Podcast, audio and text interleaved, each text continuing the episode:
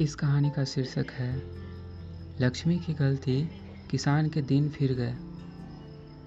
एक दिन जगत के पालक भगवान जगदीश्वर ने पृथ्वी पर भ्रमण करने का निश्चय किया। वे देखना चाहते थे कि वहाँ लोग किस तरह रहते हैं। जब लक्ष्मी जी को इसका पता चला तो वे भी प्रभु के साथ जाने की जिद करने लगी। भगवान विष्णु समझ गए कि उन्हें साथ ले जाना ही पड़ेगा। उन्होंने शर्त रखी, तुम चलो, लेकिन वादा करो कि वहाँ सैर करते समय न किसी वस्तु को छेड़ोगे और न पीछे मुड़कर देखोगी। माता लक्ष्मी को तो हर शर्त मंजूर थी।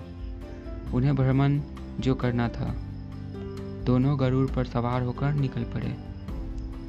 दोनों अत्यंत प्रसन्न मुद्रा में पृथ्वी से कुछ ही ऊंचाई पर भ्रमण कर रहे थे।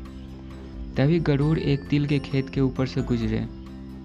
लक्ष्मी जी तिल के सुंदर छोटे छोटे सफ़ेद फूल देखकर बच्चों की तरह खिल उठी। वे तुरंत गरुड़ से नीचे उतरने की जिद करने लगी। उतरकर उन्होंने खेत से तिल के कुछ फूल तोड़ लिए। भगवान विष्णु नाराज़ हो गए। उन्होंने कहा, तुमने खेत के मालिक से बिना पूछे फूल तोड़े हैं। तुम यहीं उतर जाओ। लक्ष्मी जी ने क्षमा याचना की, लेकिन प्रभु नहीं माने।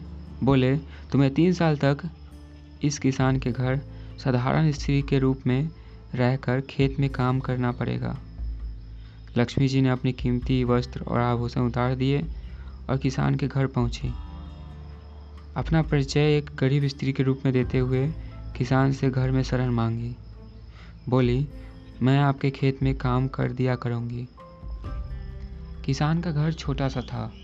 अपनी पत्नी, बच्चों और खुद का भोजन ही बड़ा मुश्किल से जुटा पाता था। फिर भी शरण मांगती स्त्री को उसने स्थान देना ज़रूरी समझा। उसने लक्ष्मी जी को अपने यहाँ स्थान दे दिया। लक्ष्मी तो लक्ष्मी ठहरी।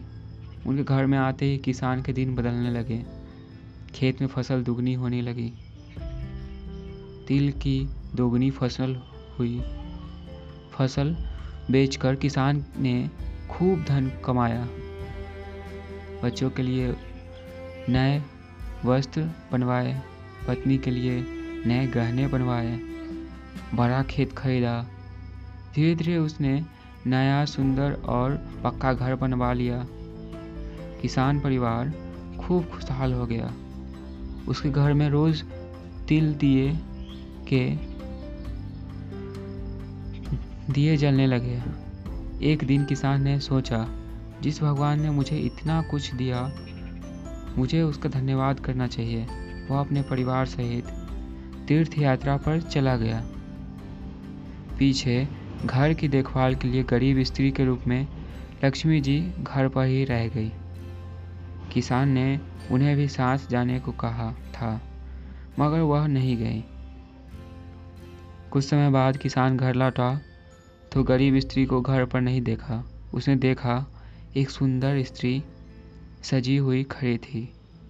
भगवान विष्णु उसे लेने आए थे।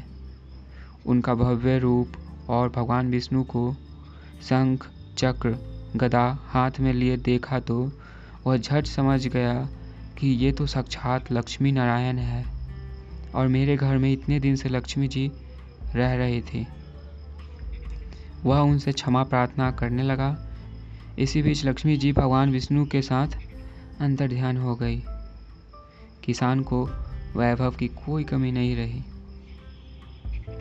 यह कहानी लिखी गई थी अंजू जैन द्वारा। और आवाज़ था अभिषेक का। धन्यवाद।